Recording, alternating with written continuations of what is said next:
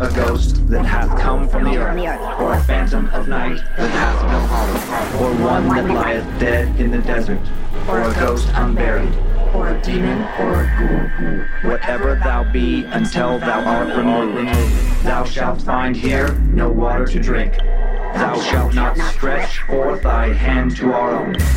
Into our house enter thou not. Through our fence break through thou not. We are protected, though we may be frightened. Our life you may not steal, though we may be scared to death. Welcome to Scared to Death, Creeps, Peepers, Roberts, and Annabelles. I am Dan, and ah. you are Lindsay. Oh, very good. Hmm, I, I got it. I got it figured out now. Okay, I love it. Thank you so much for getting my name correct mm-hmm. finally. Mm-hmm. Uh, fun show for you today. Uh, fir- first, uh, a couple quick announcements. Very cool new Bad Magician Challenge coin in the store at badmagicmerch.com. What does that mean, bad magician, Dan? And that's for people who enjoy Scared to Death, uh, Time Suck, and Is We Dumb, or some combo of the three. It's for fans of Bad Magic Productions content. Woohoo. And I love the design. Cool. And sorry, just real quick, just because uh, different show, Hmm? what is a challenge coin? I, I know our time suckers know, but I don't know if everybody over it here ca- would know. It came from the military originally, and I don't want to misspeak and say Sure. the exact story. Like it was just like uh, I believe it was a general, like like that first gave him out to his troops. You don't have to be that specific. Oh, okay, okay. I know. Yeah, but Just but, the uh, concept. But the, and then it just became like it just uh, uh, a thing to represent your unit or your company, Yeah. Mm-hmm. or and then it got into law enforcement pretty heavy. Where and it's just a cool thing where um, you know, like uh, an officer could give it to like a, a kid who's a big fan of the police and be Right. like, "Hey, buddy," and it's just like you feel like you're in this special club Yeah. You got one of the coins. It's like an actual token of appreciation. Yeah, yeah. And it, people use it in different ways. Mm-hmm. I mean, um, some people exchange them. Maybe there's like officers of different, you know, like troops or whatever like that will exchange Yeah. them. Um, it, it has like a weird history where it's like it could be like uh, something about drinks. Like Oh, if you yeah, slam, if you slam one down on a counter, and whoever doesn't have one of them, one of their um, coins on them in that unit or group, whatever like that, d- doesn't slam one or slams it last, doesn't have one, they have to buy a round of drinks. I mean, there's, there's all different kind of like a Cool. history. But now like companies have them. Yeah. But yeah, but it comes originally from military. Yeah, thanks for sharing that brief Mm-hmm. info. Yeah. Uh, the Bad Magic Productions charity of the month is IAVA, Iraq and Afghanistan Veterans of America. Uh, thanks to you, Creeps and Peepers. We'll be giving them at least 16000 Yeah, we'll know the exact amount next week.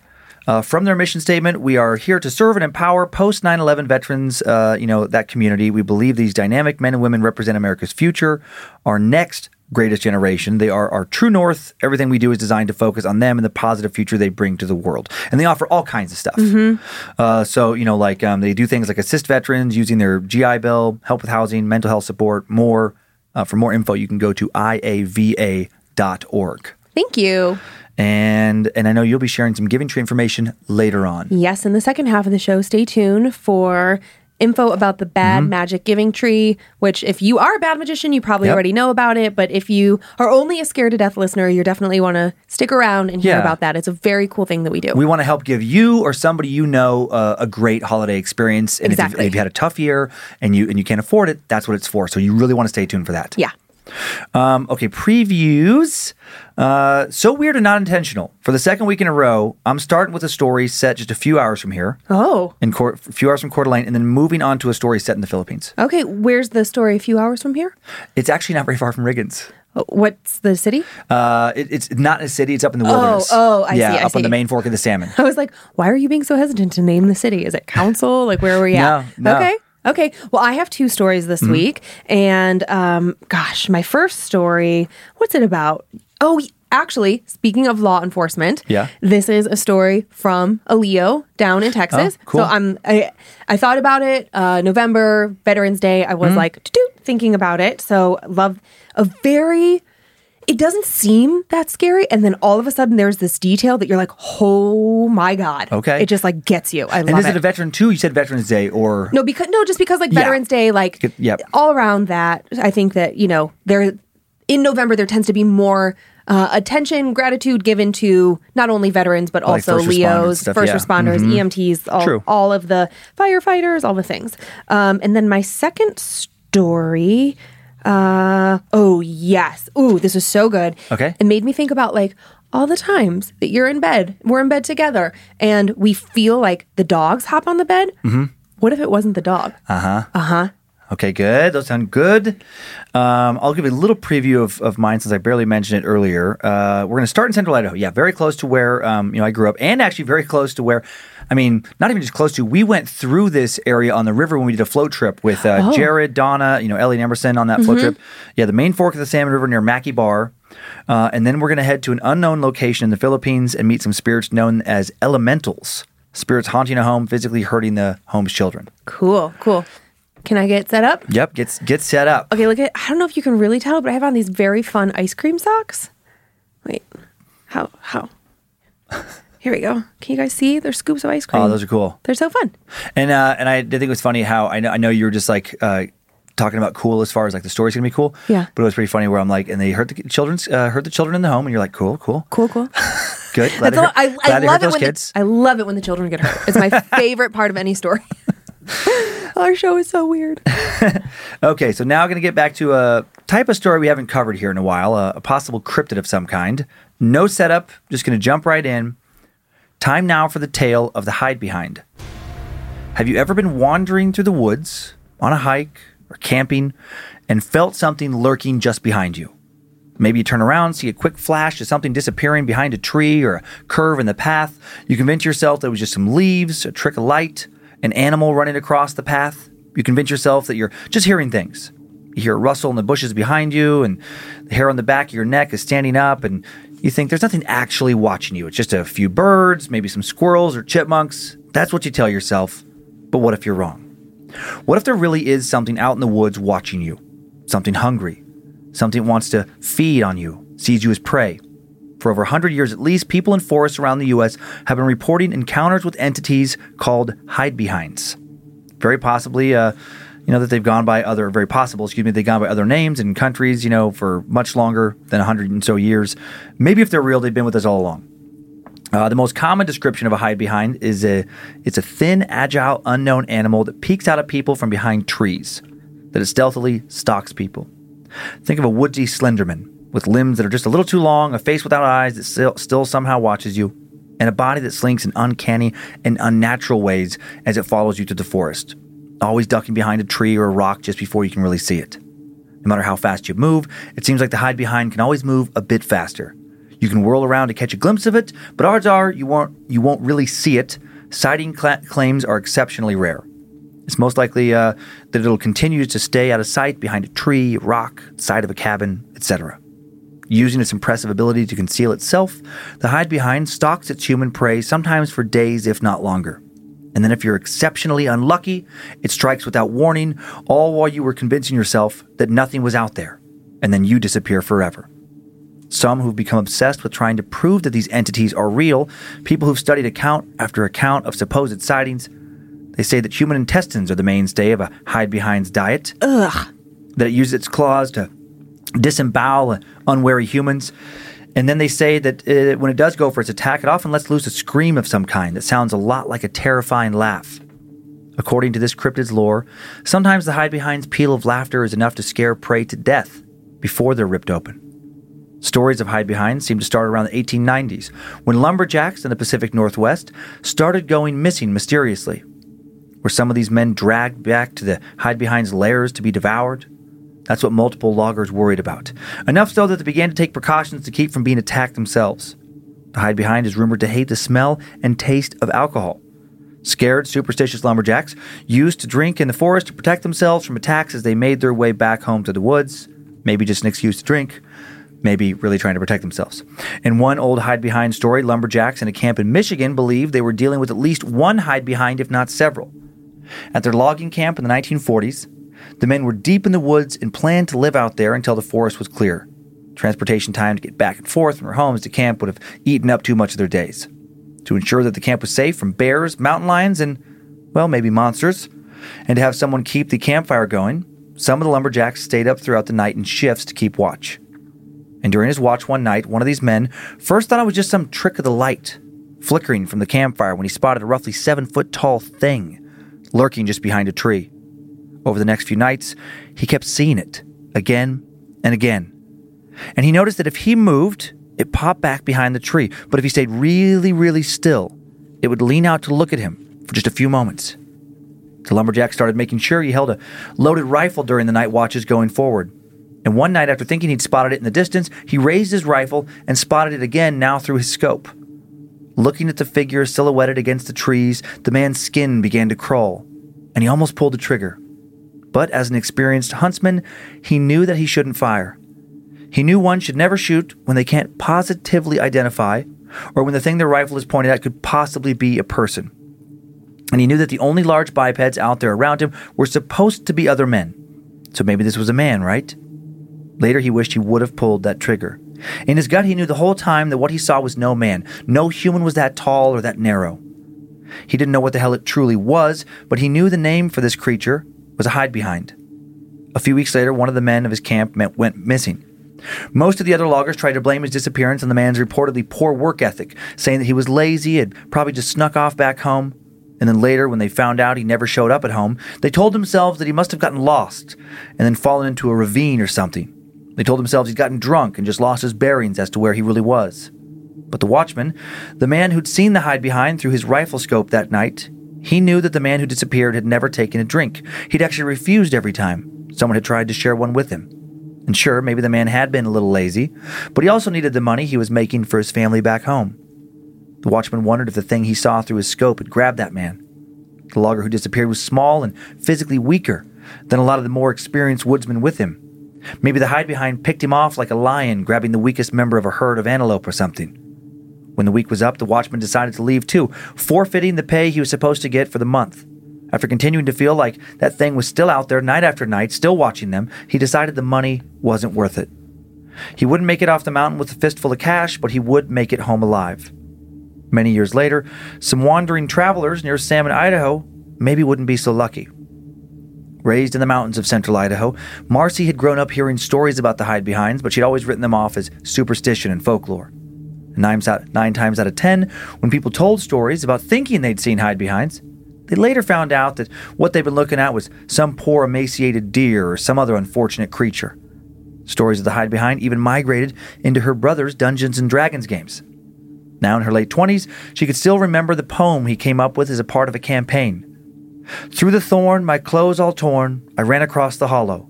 Then I stopped and, tired, dropped, but still I heard it follow. I ran no more, my body sore, and prepared myself to die. My eyes closed for my final repose, I heard the creature's cry. You'll share my fright if late at night your ears and eyes aren't sound. Pray you don't find the hide behind, or you'll go yourself unfound. She always thought that was a pretty good poem. Marcy had always admired her brother's writing skills but she wished she could forget it. She preferred not to think about the hide behind. When she sat in on that D&D game, she was 14 and her brother Matt was 16. And there was something in his low tone of voice and a darkness in his eyes that made her think that maybe, just maybe, he could be speaking from experience. But then again, her brother had always had been a dungeon master for years. He was good at putting together stories, and they had to be only stories, right?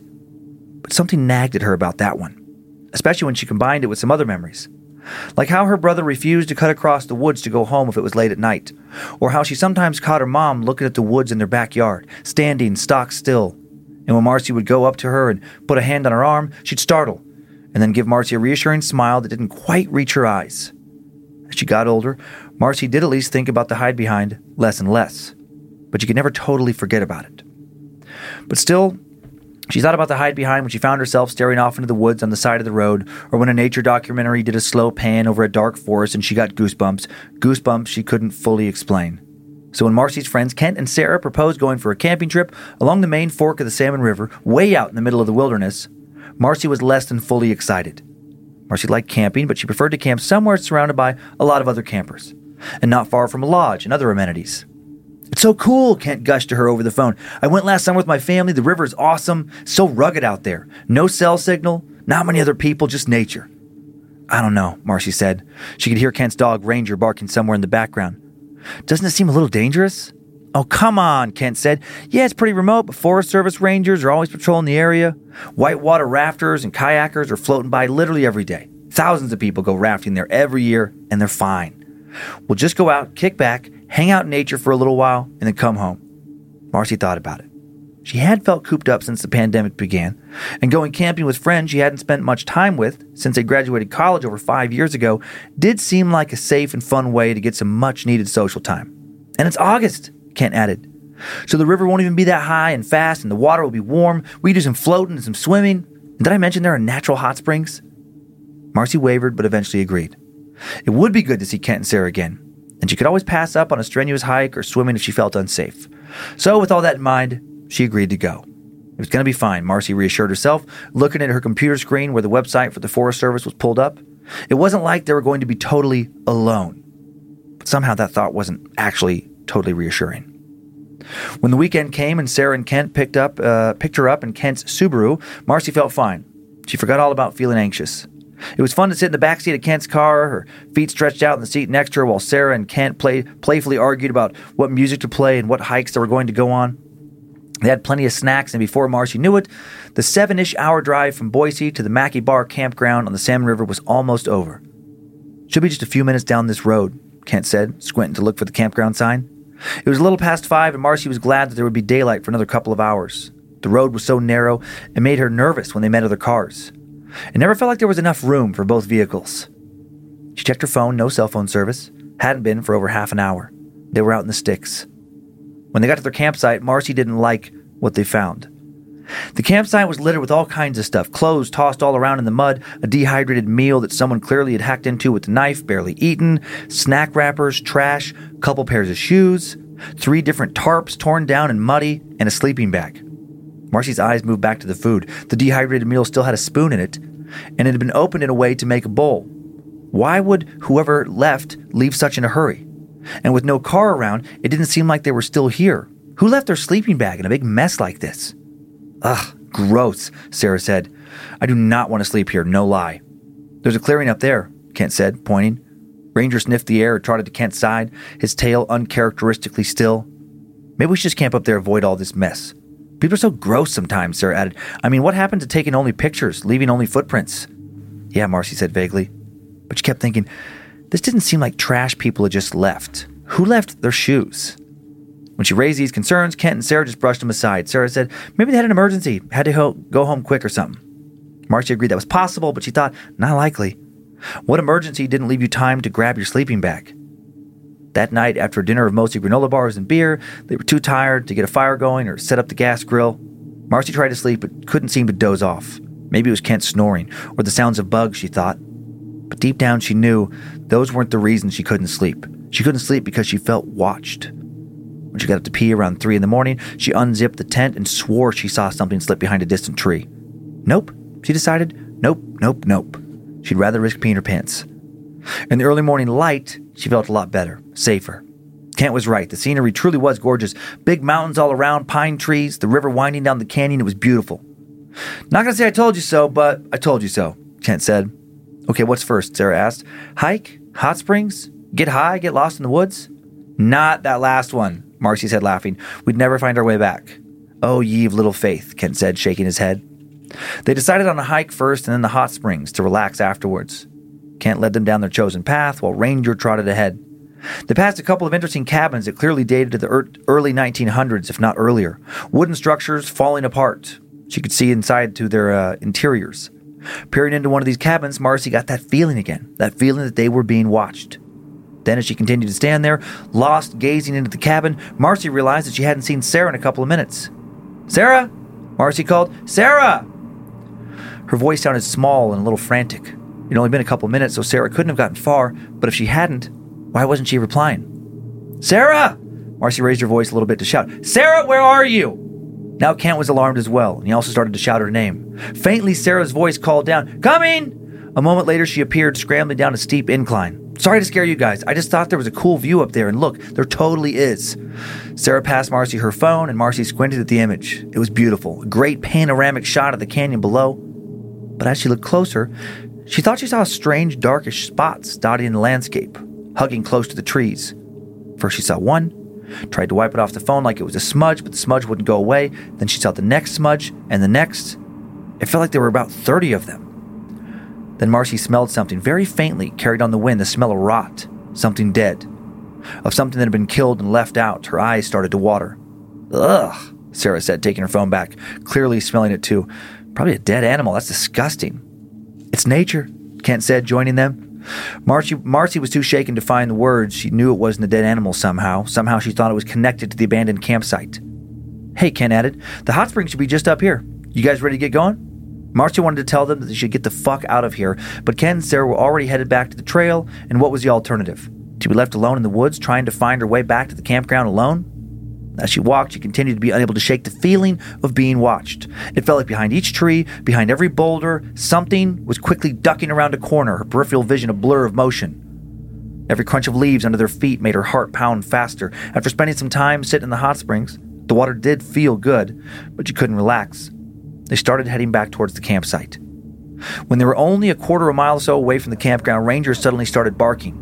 And then, without warning, he sped down the trail, his golden fur flashing in the dim light of the fading sunlight before he disappeared. Kent just chuckled. Guess he smelled something back at camp, he said. He called for Ranger a few times, but the dog was nowhere to be seen now. Maybe just tired. I've had him run off a couple times on hikes and stuff before, and he always shows back up at the campsite, muddy as hell, but happy to be, happy as a clam later. Mmm, Marcy said, trying not to sound as panicked as she felt. It was getting dark as they approached their campsite. Marcy could tell that she wasn't the only one who felt like they were being watched now. Both Kent and Sarah seemed on edge, twitchy. Marcy now felt sick to her stomach. It wasn't just in her head. A few minutes later, Marcy saw the familiar blue top of their tent, and then she smiled with relief when she saw that everything was still there. She thought for just a second that they were going to be safe. Now, if she could just convince them to head home early, and then Sarah screamed, What the fuck?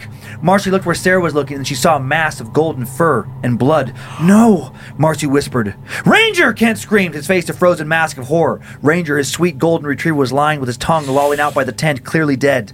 Kent lunged forward. When he did, Marcy saw movement in her peripheral vision, and without thinking, grabbed Kent's arm. The tent, she whispered. Horrified, all of them turned to look at the tent. Slowly, she saw something poke into the side of the canvas, then retreat. There was a soft sound, like something was inside, rummaging around. And then Marcy swore she saw a head lift from the tent for the briefest moment, but it wasn't exactly a human head. She screamed, Run! And then the three of them took off towards the car. As Marcy ran, she remembered her mother looking into the woods, looking like something was looking back at her. She remembered the poem her brother had written Pray you don't find the hide behind, or you'll go yourself unfound. They made it to the Subaru and drove out there and back. Uh, they drove out of there and back down to Boise that night, leaving all of their stuff behind, including what was left of poor Ranger. They left quickly, just like the campers before them. And Marcy wonders if they made it out alive as well. Yee. Yee.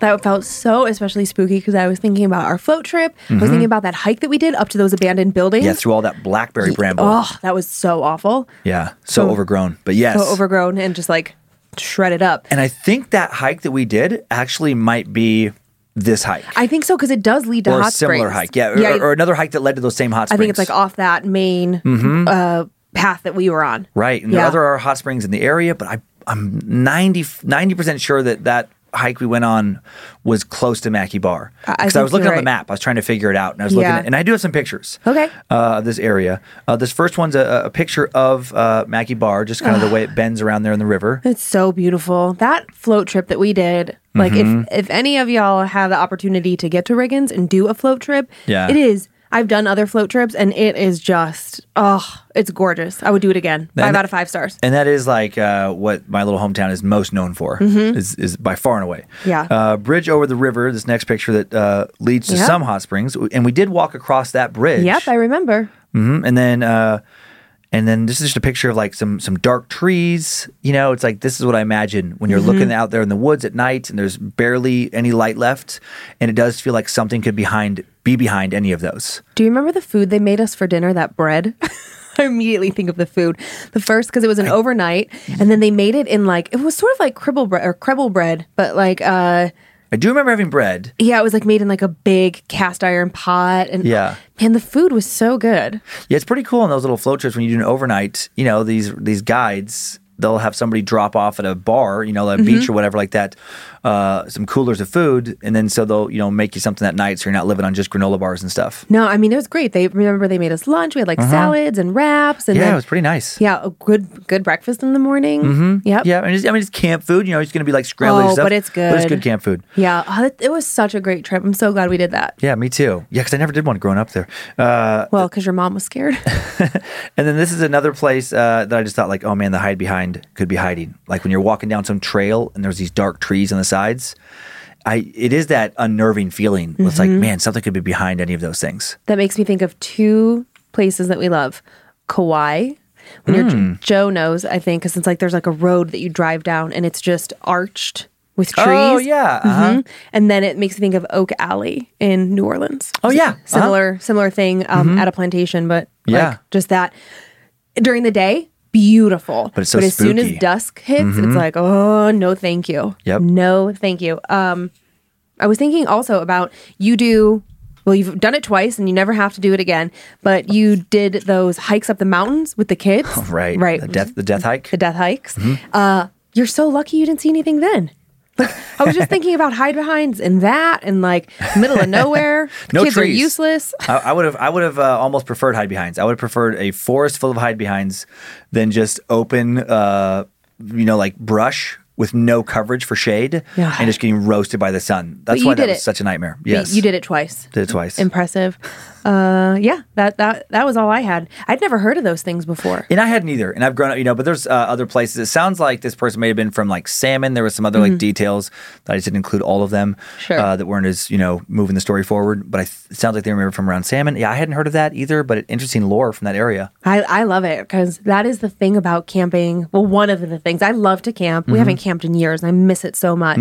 But when you like that middle of the night feeling that Marcy was talking about, like, oh, like what's keeping me up? Because the first night at camp is always the hardest for me Yeah. because you're not used to that quiet where you hear every creature rustling you're you know and then i'm like is it a bear uh, my biggest fear this is so stupid because it's not logical Yeah. is that a snake is going to somehow get underneath the tent and chew its way through Oh. mhm, and get in there and get me I'm just picturing how It's so funny- dumb. It's so dumb. Yeah, because I'm just picturing because uh, you know snake only have fangs; they don't have any, any other teeth. I know. But I was picturing like a, a weird kind of snake with a bunch of like a row of teeth on on each side of his mouth that can gnaw through things. oh my god Like the old some kind of weird tunnel snake, a burrow snake. oh my god or like a snake that uh, one snake that like has these two little hands that pop out and then it can like dig Little little digger hands. uh, when i made this face it made me think of our niece ellie because Mm-hmm. Oh, she makes yeah. Mm-hmm. the funniest faces did you see her halloween costume Yep, she is a zombie bat. and it is so good. It is so good. Mm-hmm. It is I'm- good. We should have loaded a picture in because I was like,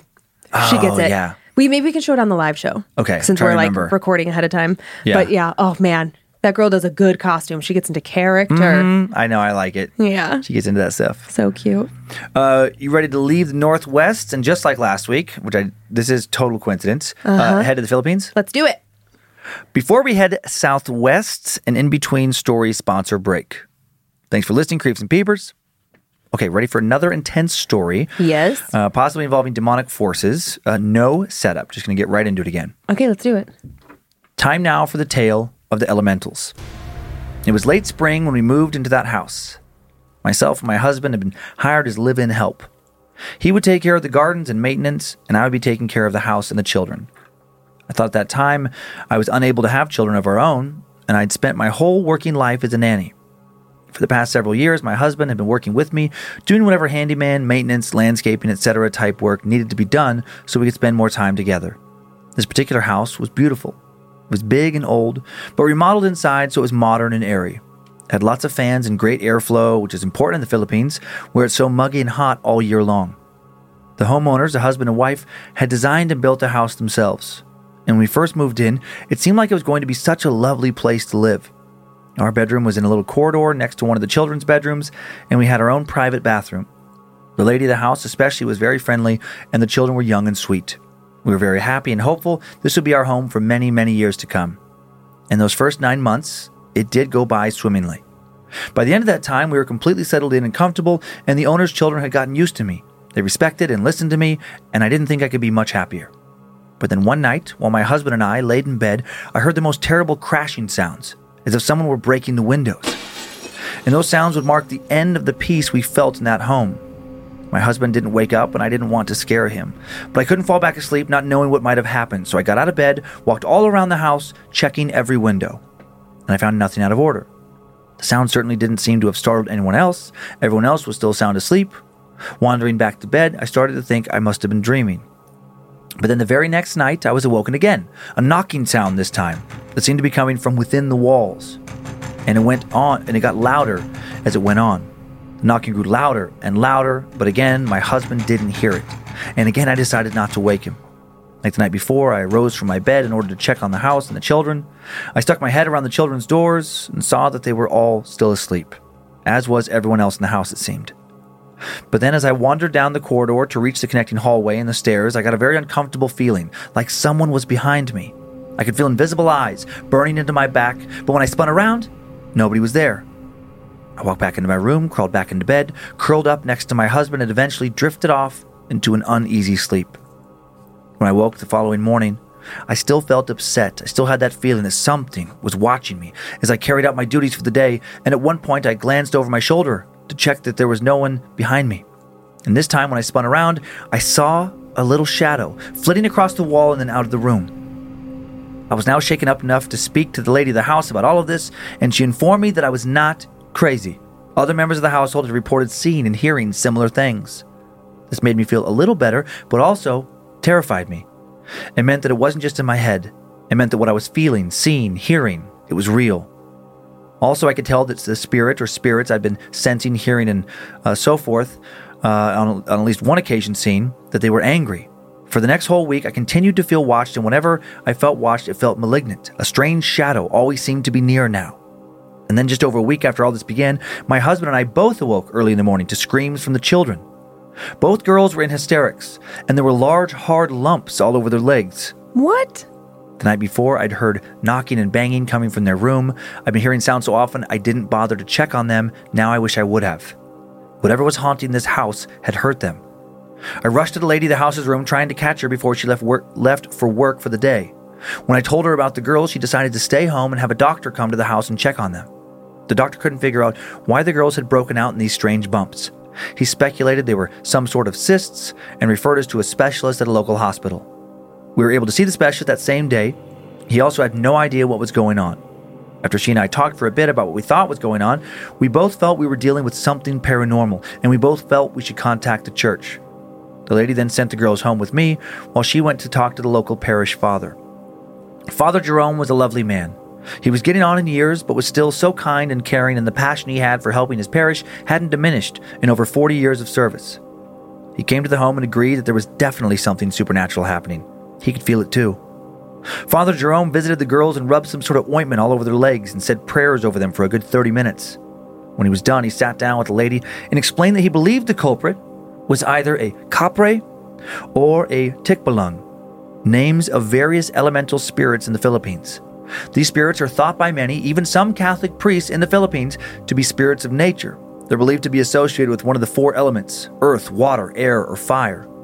Father Jerome thought that this particular spirit was angry that the family had built a home at this location. He thought that something must have happened on the land where the house stood that would explain it. Father Jerome said that he believed that an angry spirit resided in a big yucca tree that happened to be right outside my bedroom window. He said some prayers in order to try to banish the spirit, advised the lady what mixture she should burn under the tree, a concoction that would create a bad smell that would cause the spirit to want to leave. The next morning, the lady called at my door, asked if I would accompany her to do this. Of course, I obliged, and we went and we started the fire. And the fire did not rid the property of anything. It seemed to have angered whatever had hurt the children. I'm sure of it because then it hurt me too. A couple of hours after starting that fire, I came down with a fever out of the blue. I'd never felt so sick in my life. It felt like I was burning from the inside. I was lightheaded and dizzy. The lady said she would take care of the children and sent me to bed. I lay down but couldn't sleep. I was restless and my breathing felt labored.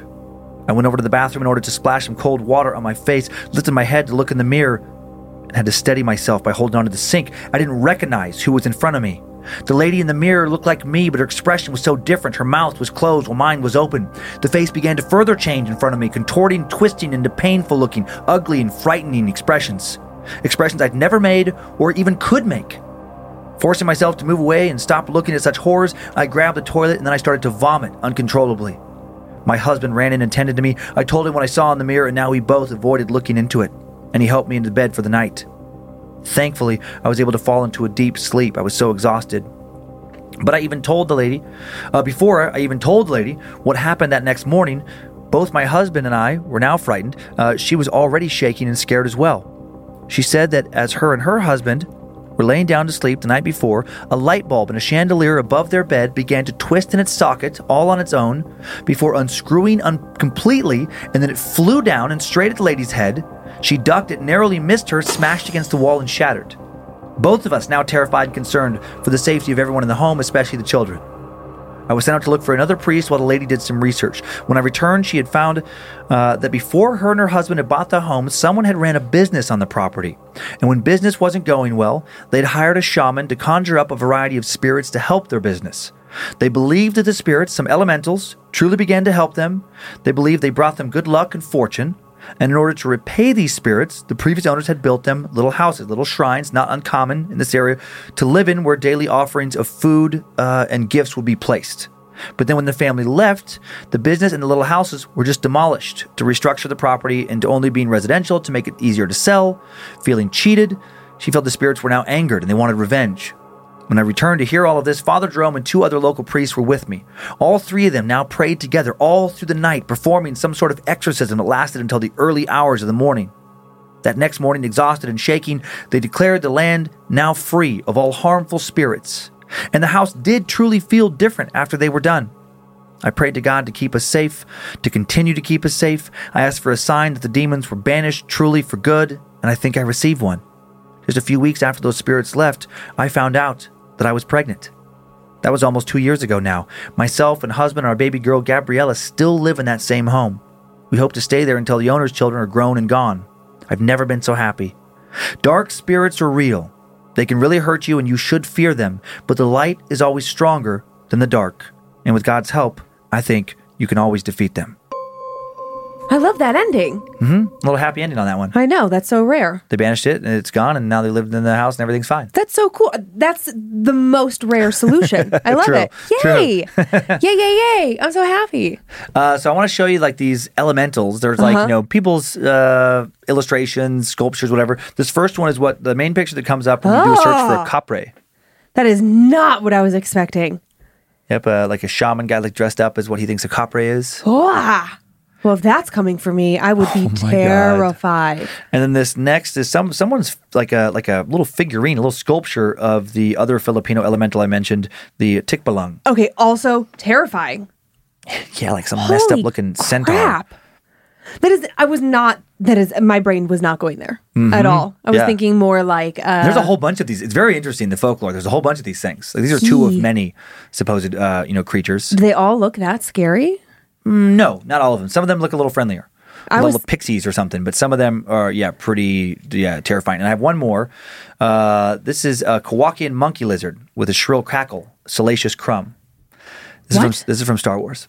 I was like, you were saying a lot of words that didn't make sense. So this is not, but it, but actually, this is what popped in my head when I was looking at elementals. I was like, th- and I was like, what image is in my head right now? And I had to keep like looking, and this because it's the little guy who sat next to Jabba the Hutt, Yeah. Return the Jedi, and like would cackle and stuff and steal food, and mimic, Oh, mimic yeah, people. yeah, He was like yeah, a little yeah. little jester. But if that also that thing is terrifying. Uh, and I and I'm what I think is cool is a lot of like sci-fi and fantasy. They absolutely pull from you know folklore. Yeah. From uh, to, to come up with. I mean, yes, it's a lot of imagination, but Mm-hmm. it's imagination based on like you know little creatures you've seen in books and stuff when you were a kid, and a lot of those things come from oral tradition stories that go back you know who knows how far. Yeah. All yeah. connected. I, I thought the elemental was going to be like an angry looking Groot. Do you know what Groot Is? Oh, yeah. Yeah. Like, Uh-huh. because I From was Guardians thinking, of the Galaxy, yeah. Mm-hmm. Yeah. Because I was thinking about the elements. And then I also was thinking about, um, oh, shoot, now I forgot it. The um, Earth, Wind, the cartoon. Uh, Not a cartoon. Um, Captain Planet? Captain Planet. Nice, job. He's our hero. And then, you know, it's like Earth, Wind, Water, Fire. Oh man, I was just I was just a little bit too old for that. When that one got Oh. going, I was already I was already done with those cartoons. You probably, oh, it wasn't really a cartoon. Also, Or whatever you missed Power Rangers, didn't you? Yeah, I was aware of Power Rangers. I loved Obviously, Power Rangers. But I yeah, was so into it. I was too old for that. Yep. So into it. Oh man, I think that's like the last thing, uh, like around that time that I really geeked out on until I Yeah. got older. Yeah. I loved it so much. Um, okay, well, thinking about spirits and houses, I didn't tell you about something that happened this past weekend. Okay. That is, it sounds creepy. It was creepy, but I was somehow not upset about it at all. So on Saturday, I had my witchy friend come over and clear our house, right? Because I'd heard that sound behind the refrigerator. Mm-hmm. And did she care if we mention her or no? Well, I don't know. I just like try. Okay, I try okay. to be evasive. Okay. Because also, I don't like. She's not offering up her services. Gotcha. You know what I mean? So Yep. let's just leave it. So, anyways, so she came over. We had this amazing session. She brings like it's so cool. She gets out of her car. She has this like beautiful box full of all the tools to do Mm-hmm. all the things. We're sitting. We're chatting. I mean, we're friends, so we're catching up. And she's sitting at the kitchen table with me when all of a sudden she goes, "Hold on a second. I need you to be quiet." And she goes, "What's upstairs to the to the left of me?" And I was like and I was like telling her like bedrooms, like whose bedroom, Yeah. where, and she starts walking upstairs, and she. Kyler is never going to watch this show, so this is so great. Emerson, don't tell him this. Okay, Emerson's our nephew. I just have to give a little warning here. So she goes. It's it's not scary, Yeah. but she goes into Kyler's room, and she's like, okay, and like she just like I'm being quiet, and she's just. It was so cool to watch her in her element, Mm-hmm. doing her thing, because this is someone I know and love and trust. So it's not. It doesn't feel hokey. Sure. You know what I mean? And she's not doing any like weird thing. Like she's just Yeah. focused. And she said some things that were so incredible. First, she said that she said, It's really hard for me to tell if there is another energy here or if your son's energy is just so big it leaves so much dust. And I was ah. like, sounds correct. And and she's mm-hmm. I don't even know if she's ever met Kyler. If she mm-hmm. has, it's only been once. He is a powerful personality. God, does he ever. Mm-hmm. And then she's standing by his closet and she's like, something about this closet. And she goes, would this be where he stands to like rehearse something? Like it had this like feeling of like repetition. And it's so funny. How she would know this is ridiculous. But anytime I come into Kyler's room, that is where he stands to put his laundry away. And he does little like, sometimes I like kind of catch him doing like a little dance or like, you know, like the things you do in your bedroom when you think no one's Uh-huh. Sure, listening sure. or watching. And I was like, okay. She comes out of, Did she pick up a strong masturbation energy? No. I hear the laughing out there. I didn't ask. okay.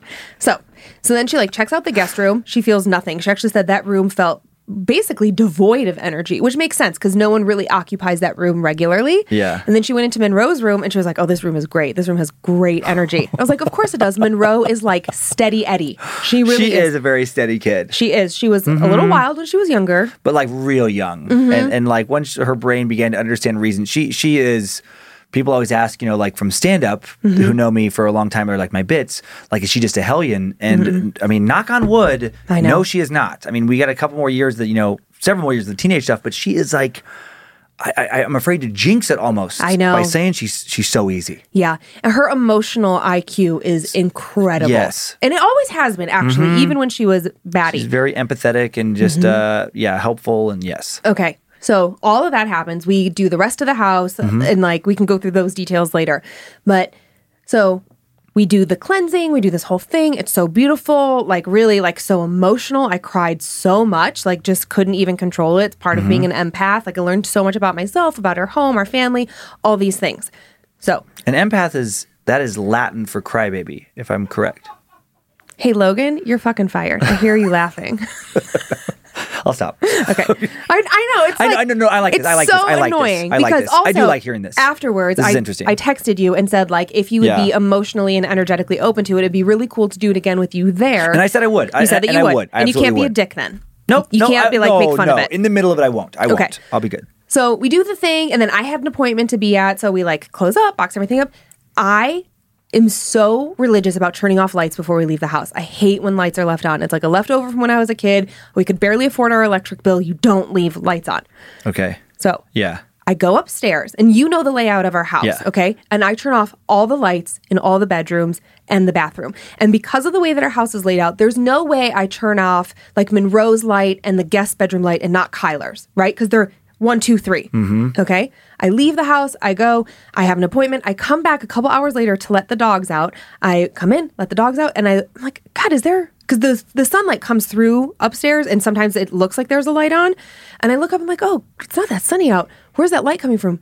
Kyler's fucking bedroom light was on. And I'm like, no fucking way. There's no way I turned off the other ones and not his. Because I went I, I went up the stairs. I Yeah, know. conscious effort. conscious. And like again because of the way that it's laid out i'm not going from her room to the guest room. His is in between and not turning his off. It doesn't make sense. Yeah. i approach the the doorway and i am standing outside his bedroom door. My body goes ice fucking cold. Head to toe shivers like c- uncontrollable. But i'm not scared. It's so weird. I reach in to, I was like going to reach in and turn the light off, and I reach my hand in, and then I'm like, you know what? And I step in the room and I have a little conversation with what I found out is in our house, and I'm like, okay, listen, like I know you're here, it's all good. I know you mean us no harm. I'm just going to turn this light off, and if you could just not turn it back on, that'd be really great. And then I just like I turned it off, locked the house, and left to go somewhere else. And so then later, I was catching up with the witchy friend, and she had told me that um, that you know obviously like things can come and go but what is there what she felt was a female presence. Definitely like she couldn't say like was it a family member? Was it not? But she said it means no harm. It's just kind of like a watcher. And she said And female presence, huh? uh-huh definitely female. She's like i you know she doesn't know my family. She doesn't know who i've lost or not. So Is she hot? Like the so, anyways, so she we're like talking about it, and she's like, you know, have there been times when you're in the kitchen or like in this main floor and you feel like you see something out of the corner of your eye? And I was like, yep, all of us have talked about it. There are so many times that you've been up late working, Yeah, fair. and she's like, it means you no harm. It's just the female presence is here, and she's just watching over you. Interesting. Mm-hmm. So interesting, specifically around like the kitchen and like where Well, I like that, that makes you feel better. Like that. There's, doesn't bother like- me. Yeah, and and now like if you hear something, you can be like, well, maybe that's just that thing. Yeah, I just talked to her now.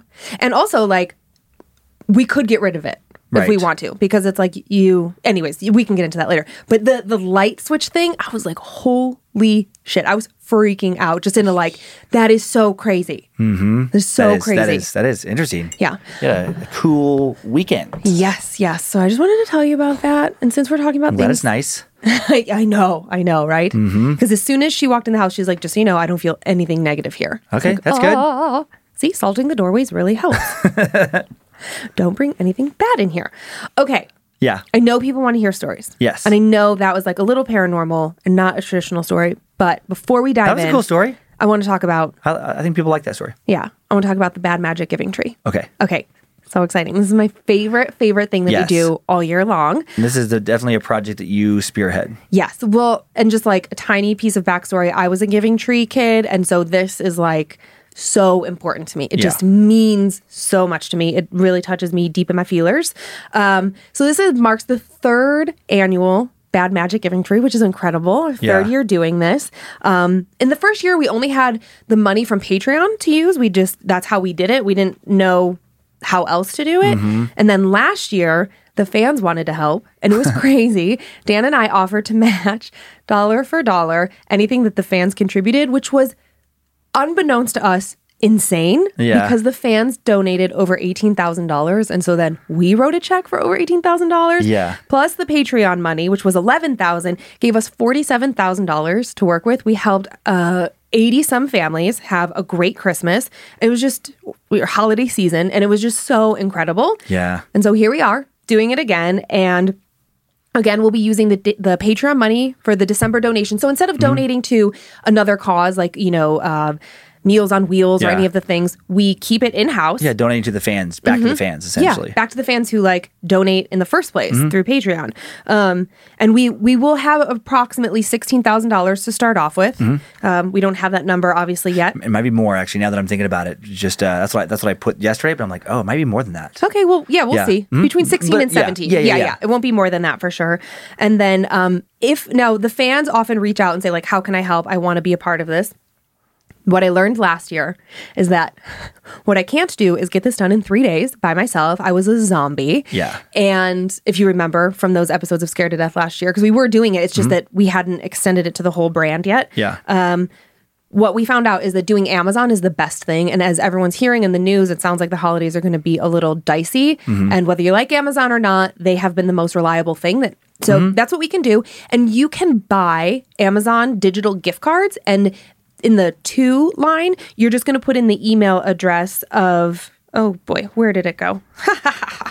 it's written down here of uh, giving tree at badmagicproductions.com. That's giving tree at badmagicproductions.com. So want to make sure I got that right. Yep. I'll be I'll be monitoring it as it comes in, and for every Amazon gift card that is purchased, Dan and I will match that amount up to fifteen thousand dollars. Yeah. So if if the fans collectively can get together and donate fifteen grand, we will also throw in fifteen grand.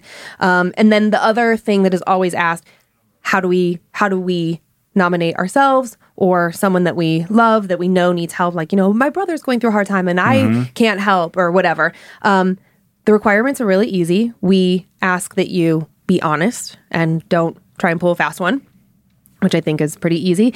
And we ask for families only with children because adults you can understand, Yeah. but kids much difficult, much more difficult. Yeah. So share some of your story in the email. Yeah, yeah, and we just pick at random. So all the emails come in because we can't be the arbiters of like who's more deserving or not. So we literally take your email, we write your name down, all the names in a hat, and we will once we know the total amount, we have like a little math process that we do to figure out how far we can make that money go. We pick the names, we'll email you, we'll let you know. Um, and yeah, and, and we can't do things like pay your utility bills, but we can send things like diapers and all of that kind of necessity. Um, and so we are accepting nominations from now until November 16th. Now until November 16th. Um, and at that time, we'll pick and then you'll be notified ASAP and then we will get the shopping done. And if you have any questions about it, again, Yeah. givingtree at badmagicproductions.com. And there'll be info on socials too, especially like the, in the private Facebook group Creeps and Peepers. So Yeah. th- there will be like posts and stuff about it there. Great. And uh, you know, we know this episode is coming up kind of quick to that deadline. So going forward, I mean, it is nice if you're uh, you know a hardcore fan to kind of like check in on the Facebook or Instagram here and there. Yeah. For things like this that we're able to give because of our recording schedule, sometimes advance notice of. Yeah, yeah, because we we are recording a few weeks in advance, so whew, lots Yeah. of words. But I hope that you guys are excited. And again, just like thanks so much to the the patrons because that is the the beginning funds of of where this be- came from, and and you just make it possible. So we're really grateful. Are you ready to get spooped? I am. Okay, who's your squishy guy this week? Uh, I don't know his name. He's a little monster guy, and we've had him for a long time here. I believe we got him in Cleveland. So sorry we don't have the, the name of the fan who gave this a while back, but you squeeze him and his eyes pop out.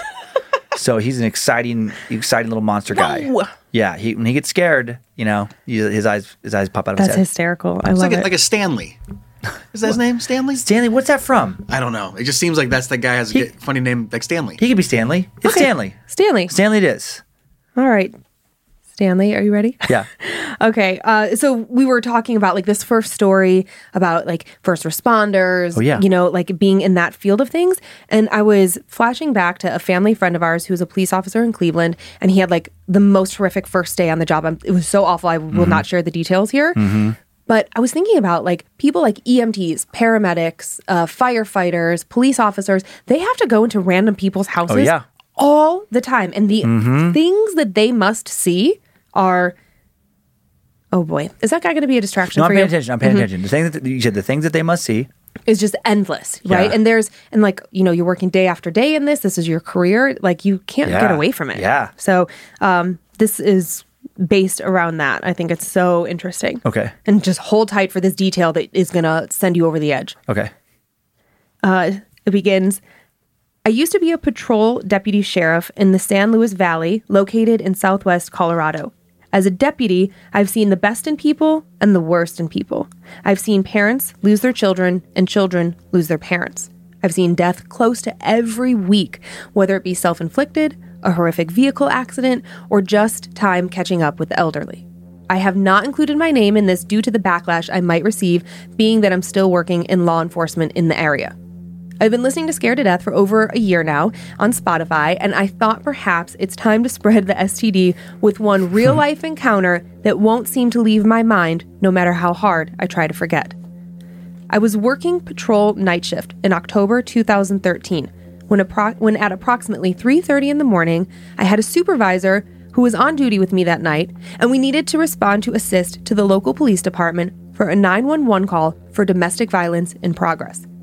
Upon our arrival, we could hear screaming from an adult woman as if she were throwing a tantrum. Things sounded like they were breaking inside the house, and the lights we could see from the outside seemed as if there was a power pole that had just been hit as they flickered like a scene from a horror movie. Upon entering the residence with the police department, the boyfriend to the female was smoking a cigarette and seemed to be very upset and crying, stating that the female was out of control. The male party advised us that she had not hit him, nor had he hit her. All he tried to do was comfort her and hold her down when she had a seizure like a, seizure like moment, shaking and twisting her body. Upon entering the residence and making contact with the female, I can remember the smell of the house. It smelled like urine and dead animal had been sitting in the hot sun for a few days baking. The female was crouched down in the back of a closet and breathing heavy while growling like a dog who had just been cornered. She did not speak. She looked angry and rabid and wouldn't move. I remember turning back around and exiting the residence and catching a bit of the phone call the police sergeant had on speakerphone with the dispatcher Get the priest here now. I knew right then exactly what was going on. The female was possessed. Approximately a half hour later, I recall the priest pulling into the driveway and speaking to the police sergeant about conducting an emergency exorcism. I stayed outside with the male party while my supervisor, the police sergeant, and the priest entered the residence with the female. I can remember hearing screaming from the female and shouting from the priest. I remember how cold my blood ran when the priest came out approximately two hours after going in, not speaking to me, the male party, or the other officers that were on scene. He just got in his vehicle and left. That early Tuesday morning was cold, the wind was blowing, and the sun was about to rise. My supervisor advised me that we were finished here. Me and my supervisor went to the police department to debrief the local police officers on scene. I'll never forget what I saw next. The police sergeant plugged in his body cam video.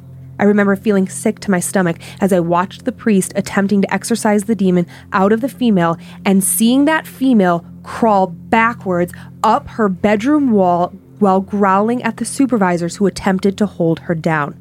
The body video cuts out and we discuss everything that happened that night. I went home and couldn't sleep for the next few nights. Visions of everything I saw that night haunted me.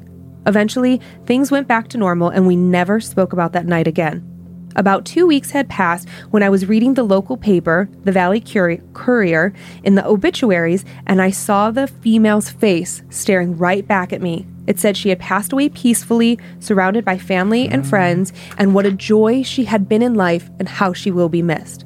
All I could think about was that night, and for the next week or so, the nightmares continued. Yee. I like your eyeball guy. Do it again. Yeek. He has a sound he makes. Don't hit the microphone. Mm-hmm. That's his eyes popping out if you're just listening. I, that may be what like I don't think I I can't recall hearing a story before of law enforcement officers responding to a call or first responders anything anything of that sort calling in for a pastor priest or any other sort of religious figure and so just so I don't forget I wrote down during Yeah. that one if if any other listeners work either on the religious side of that you're a pastor or a minister or you're a priest whatever or or you are a police officer EMT and we're involved in something similar I would love to hear more of those stories. I'm like that's so unusual to me. So just interesting. It just makes you wonder how common that is. I mean it can't be that common. I wouldn't think so. I would think most times, more than not, whether right or wrong, Yeah. they assume that it's uh, mental illness and Right. they try to like coax the person out, get them strapped down to a gurney, and Yeah. off to the psych ward they go. I would imagine.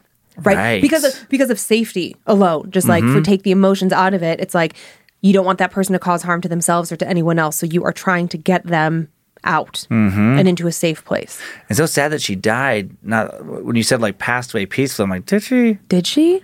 Or did, what did the exorcism work? And but then it like just took the life out of her?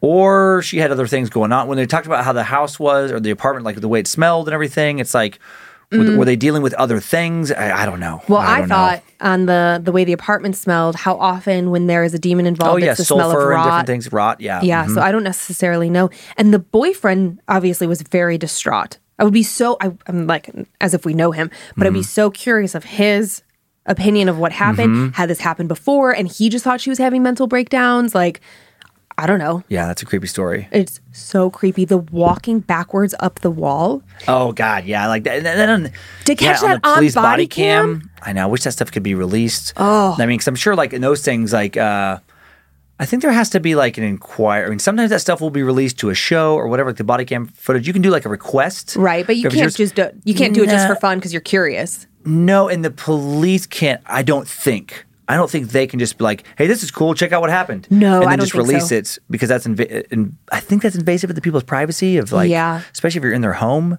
Yeah, I'm sure there's laws I against don't it. think you can. because like not to get political about it at all, but I just think about when there ooh, when there are police shootings and they Mm-hmm. have body cam.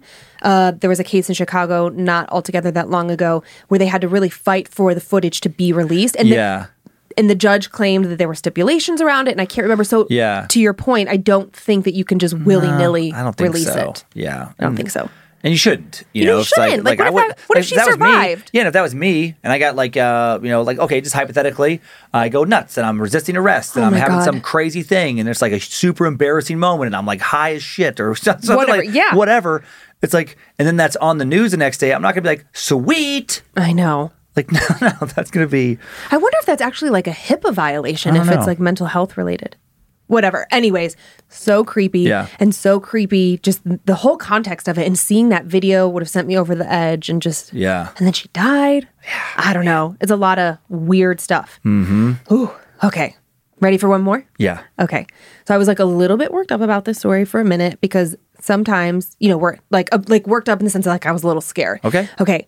Because going back to what I said at the beginning of the show, like, and anybody who has an animal that sleeps in bed with them, Oh yeah, yeah, yeah, yeah. like cat, mm-hmm. dog, whatever, you're in bed and you know the feeling of your animal jumping on the bed. They like kind of like press down, sometimes they mm-hmm. burrow.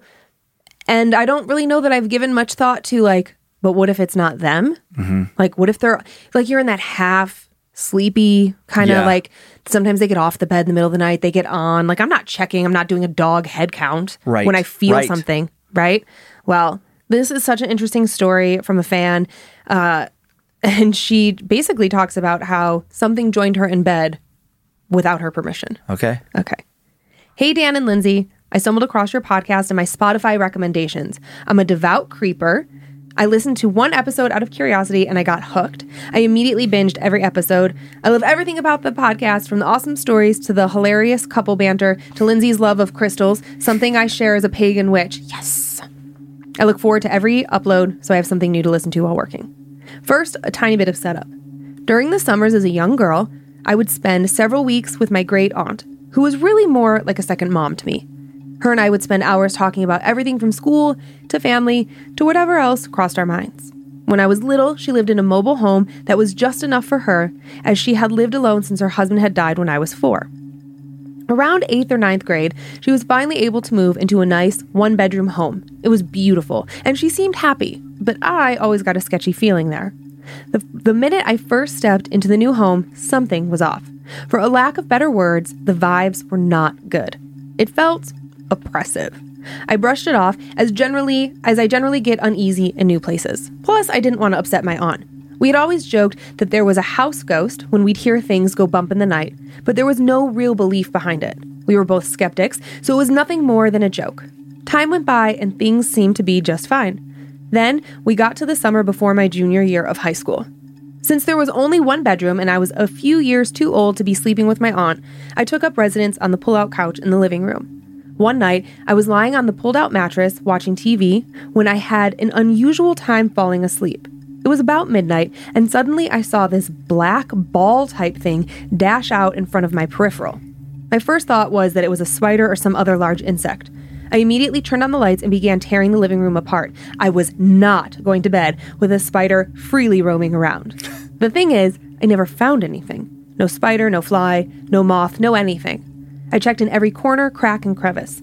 I brushed it off as sleep deprived related hallucinations settled back in, turned over, and forced myself to sleep. Three hours later, I woke up. Something felt off. Someone or something was watching me. I got chills all over my body. I turned to lay on my back so I could see the whole room. That was a mistake. In the light of the TV, I saw something peeking from behind the rocking chair next to me. It moved a little, and part of it blocked the TV screen.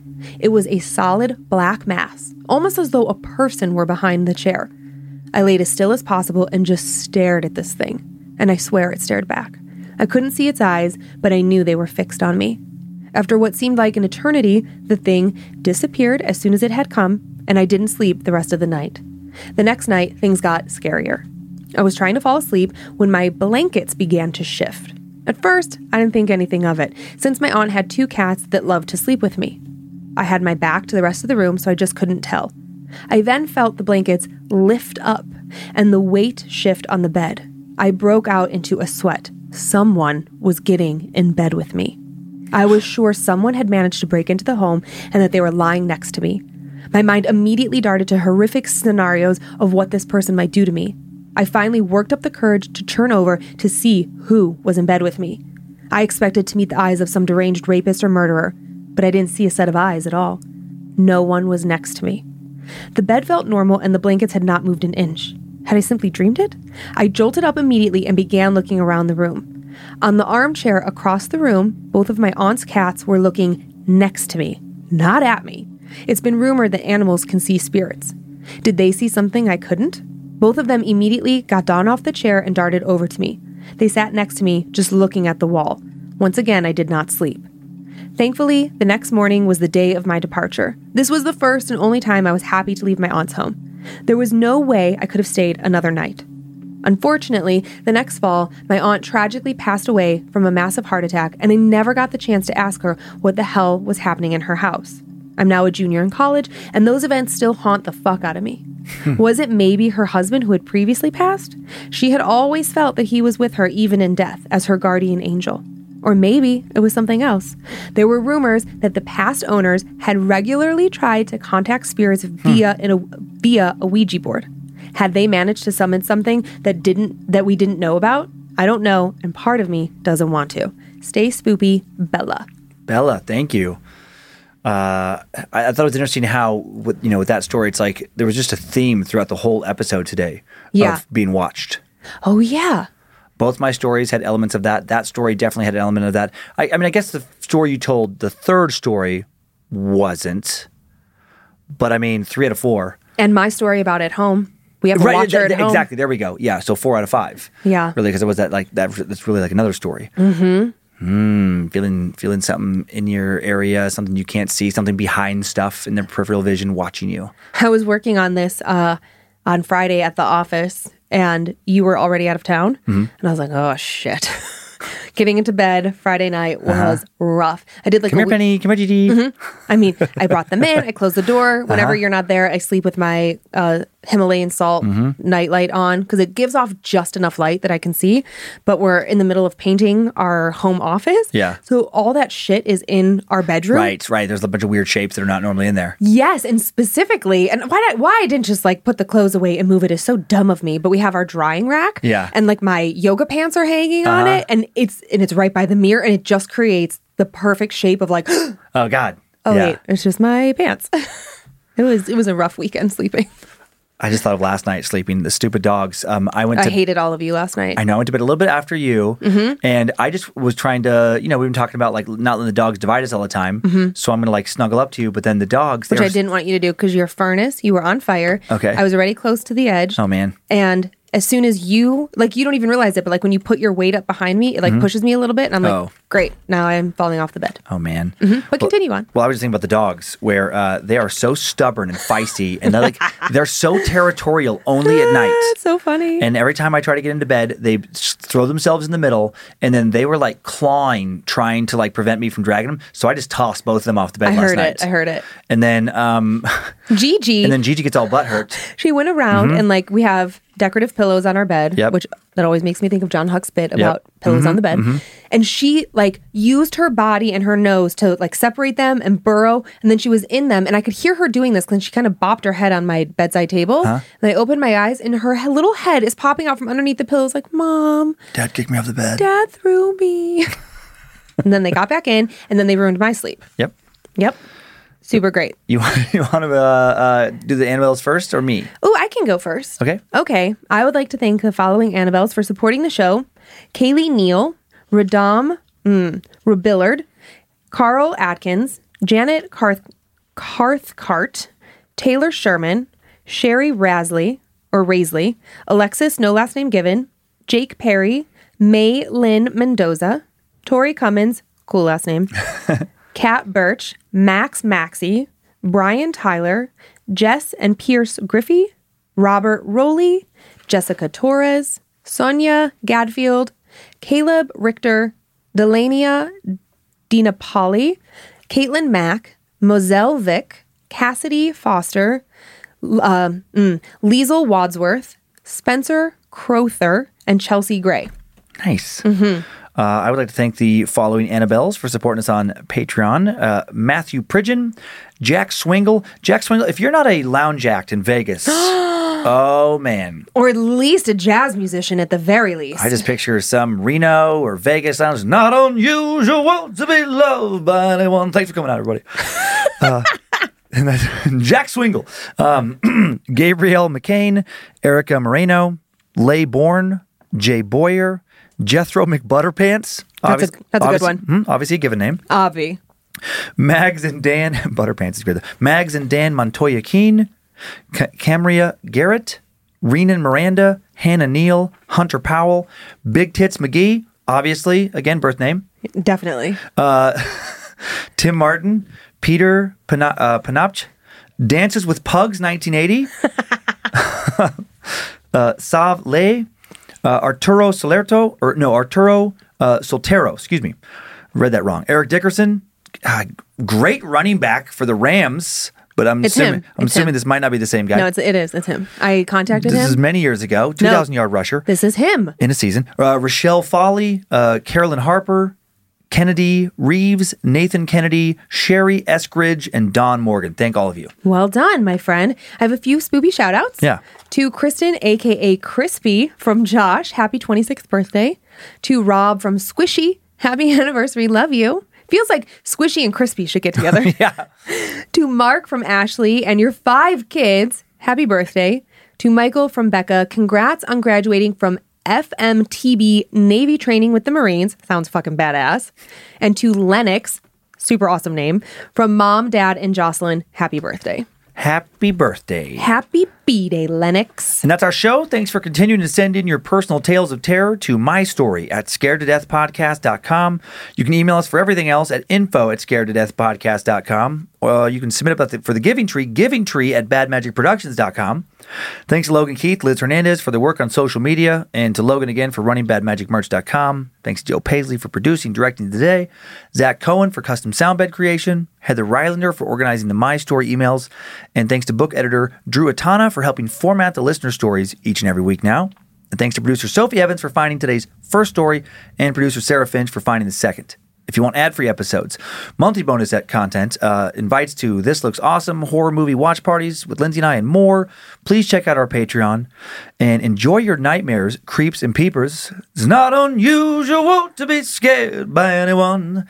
And thank you for coming out. I hope you were scared to death. If spirits threaten me in this place, fight water by water and fire by fire. Banish their souls into nothingness and remove their powers until the last trace. Let these evil beings flee through time and space. Evil may pass through, but hath no home here within, scared to death.